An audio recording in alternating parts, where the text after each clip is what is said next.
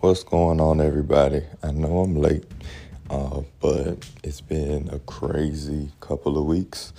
Um, I am back on American soil for a little while now.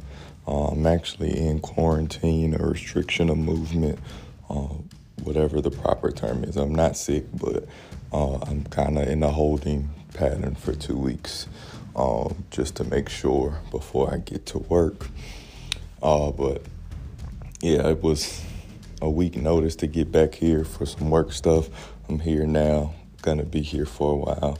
Um, and so I've been jet lagged. I was traveling when I should have been recording. So now here I am. I'm gonna record this podcast now. Um, and so one of the things that I kind of was thinking about uh, as I was traveling is kind of where my career is going. Um, I can see the trajectory uh, but I guess I'm asking myself, um, you know, is this what I really want?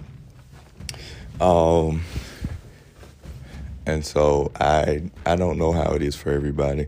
I kind of grew up as a military brat, and so uh, I joined the military when I was 20, and here I am almost 14 years later, and uh, it's a decision that I think was uh, a good one to make, even though I was reluctant uh, when I did it. But now that I'm at this point in my career, I think, uh, and I think this can be something that people relate to in, in different aspects, is uh, kind of being in the military, it is structured by rank. And so uh, you're always working towards your next rank and looking to uh, continually develop and get better.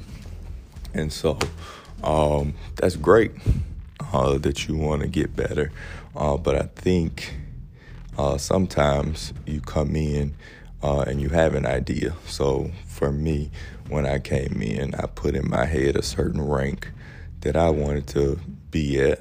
Uh, when I retired, or that I, I I would even take it a step further. Not that I wanted to be at. I almost said it was required. Like it was a it's a failure if I don't reach a certain rank. Um, and I still haven't got there, but now that I'm looking at it, um, I'm asking, you know, is that really what I want? And so the reason why I am kind of asking myself this question is I have watched people who have achieved this rank, and um, I ask myself, is that what I really want to do? And I don't want to, you know, being young and immature, when I joined the military, you don't know what it really requires to get to a certain point.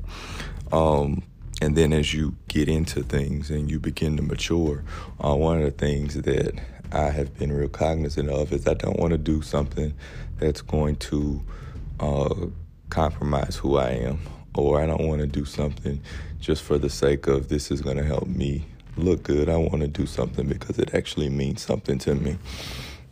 And so that's the question uh, that I'm kind of wrestling with. Uh, and I'm also dealing with uh, some frustration, and there's probably frustrations on all parts. Um, and, and that comes from me being the mentee uh, and people trying to mentor me. Um, and so here's what I mean by that. Uh, and I'm going to go to a sports analogy, but I'm not saying that I am these people. I'm not saying that I'm on this level, but I think you'll get the connection that I'm trying to make, and I, and I think the men, the mentors who are listening to this, uh, take note as well as the mentees. So, I think most people would agree that sh- that Michael Jordan is one of the best basketball players ever. Now, imagine that he is coming towards the end of his career, uh, and Shaquille O'Neal enters the NBA. And in my hypothetical situation, forget all the the stuff you may have watched in The Last Dance and how competitive he is, but you know, Shaq comes up to Michael Jordan and says, "Hey, I want to be the best." Um, and he says, "Absolutely, you know, I will help you." And he shows him uh, the way that he did it. Uh, and that's how that conversation goes. You know, he just says, I want to be the best. He doesn't give any specifics on that. Um, And so for the next couple months, couple of years, uh, Michael Jordan shows Shaq how to do things the exact way that he does it.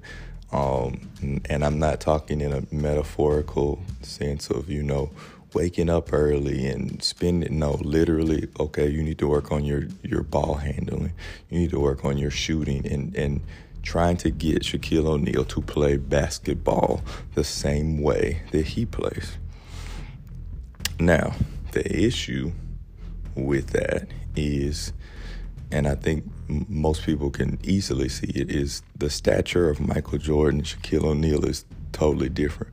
What makes Shaq great is he is probably bigger and stronger than most human beings who have ever graced planet Earth.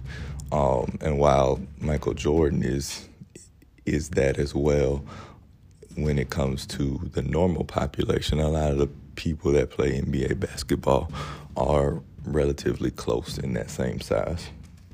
And so I think what is negated or uh, goes unseen is you know, in this sense, Michael Jordan didn't see the skills that made Shaq special and tried to make him into something that he wasn't he wasn't prepared to be, that he wasn't built to be.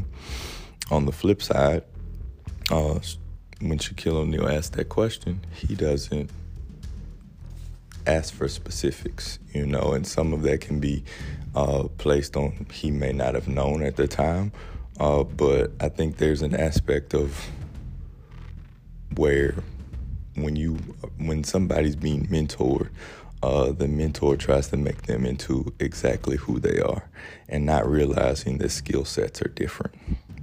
Um, and so when you place those expectations to be exactly like me, and I want you to follow right in my footsteps, and I don't have those same skills, I'm not going to succeed at that because I'm built differently. And so um, that's something that I've kind of dealt with.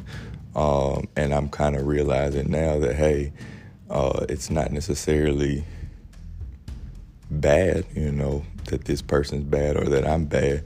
We just are both frustrated with each other because one individual is trying to make me into them and I'm not them. I'm built a little bit differently.